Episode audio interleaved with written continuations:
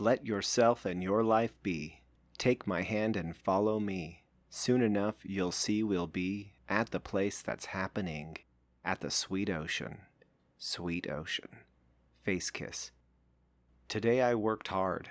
I was out in the wind in the heat of the day, sweating so hard I could feel it beating on the backs of my knees as I stood 10 feet up a ladder and carefully pushed air out behind a sheet of plastic.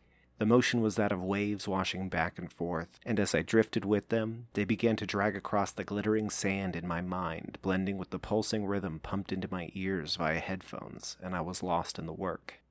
I was only out there for about three hours, but three hours of nothing but work and the ability to turn off one's own thoughts was a blessing.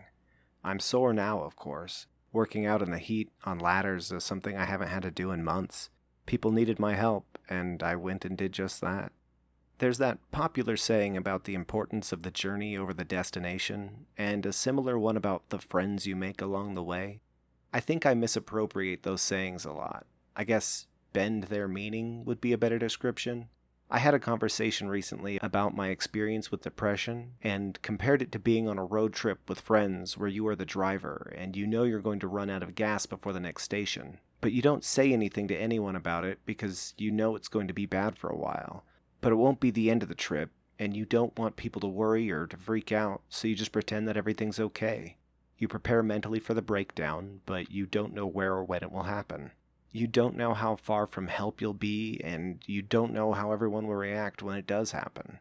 You never know which of your friends will be affected or how bad, and who's to say if some kind stranger will pick you up and help you get the gas you need.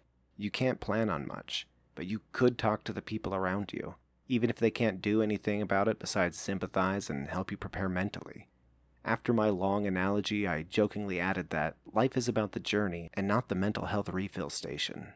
They rebutted, telling me that maybe it should be a little bit more about those stations. I guess that change in perspective is why we make those friends along the way. Instead of making another whole episode about depression, let's distract ourselves for a moment. I'm going to take us way back to the before times when a few of my friends would throw together some DIY music shows in a variety of backyards, living rooms, and basements. If you are not familiar with the DIY scene, imagine bands touring to get their name out combined with local artists who love the craft and wonderful performances by people who travel and just live off of their art. All of this is hosted at small venues for enough cash to grab gas and food to last until the next house show. Through the hard work and the kindness of the hosts, the planners, and the artists, strange and wonderful things were possible. For a beautiful moment in life, these shows appeared before me about once a month or so, and I did everything I could to make it to all of them.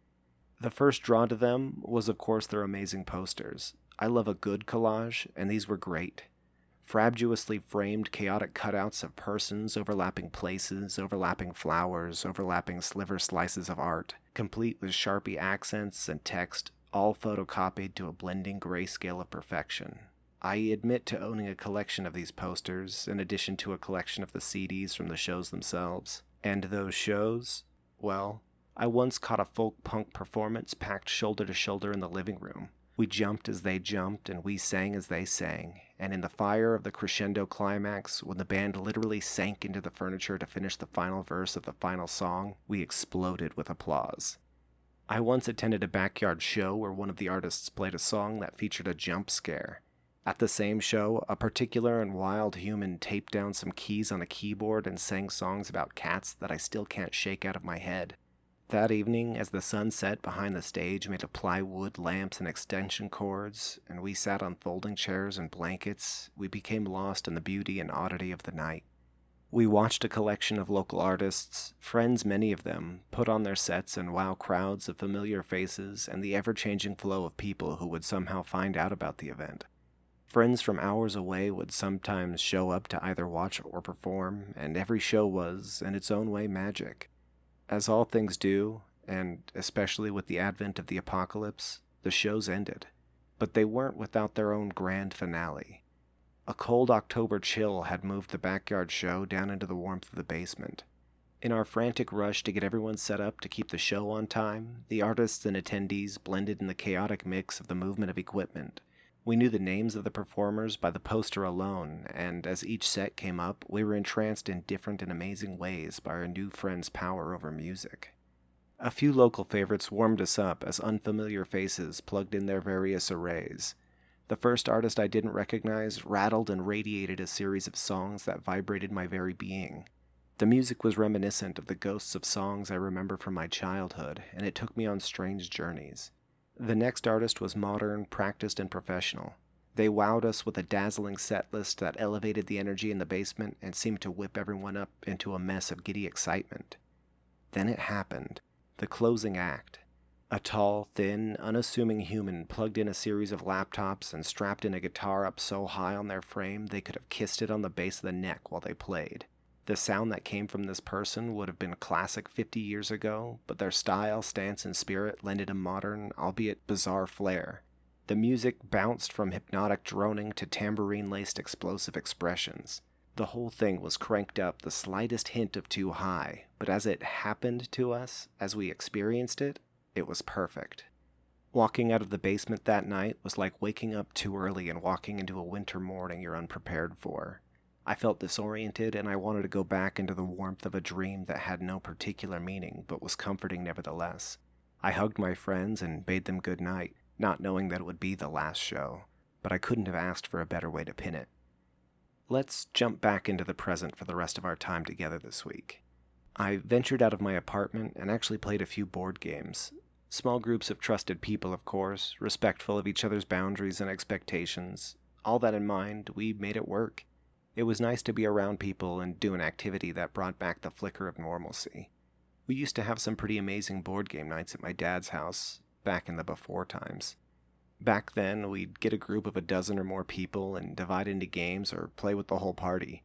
Over the years, we amassed quite the collection and had something for everyone. I definitely want to tell some of those stories, but I'll do it when I have a little bit more time. Beyond the board games, I picked up some watercolor paper and I'm going to give that hobby a go again. It gives me an excuse to sit at my desk and put an audiobook in my ear again. With my new role at work, I haven't been able to disappear into some fiction for quite some time. Between going on evening walks and being able to put brush to paper, I'm hopeful that I can get through a book or two a month. A far step from the two books a week I was managing for a while there, but my wallet will be happy for the lighter load, and my brain will be happy for the opportunity to escape. In my first foray back, I painted a tree and a snail. For as long as I can remember, I've had a morning ritual that I know other people out there enjoy as much as I do.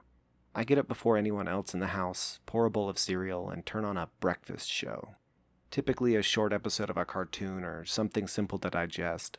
My earliest memories of this ritual involve me climbing onto countertops in order to reach the bowls in the cupboards and watching classic Saturday morning cartoons. I remember watching Beast Wars before class in the third grade, the real adventures of Jonny Quest while I lived up in Oregon, the TiVoed recordings of various Toonami shows throughout high school, and whatever strange anime my friends would loan me throughout college. Honestly, it's my favorite time to watch TV.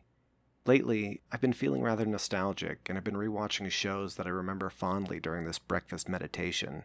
With fall fast approaching, it's time for two of my favorite shows.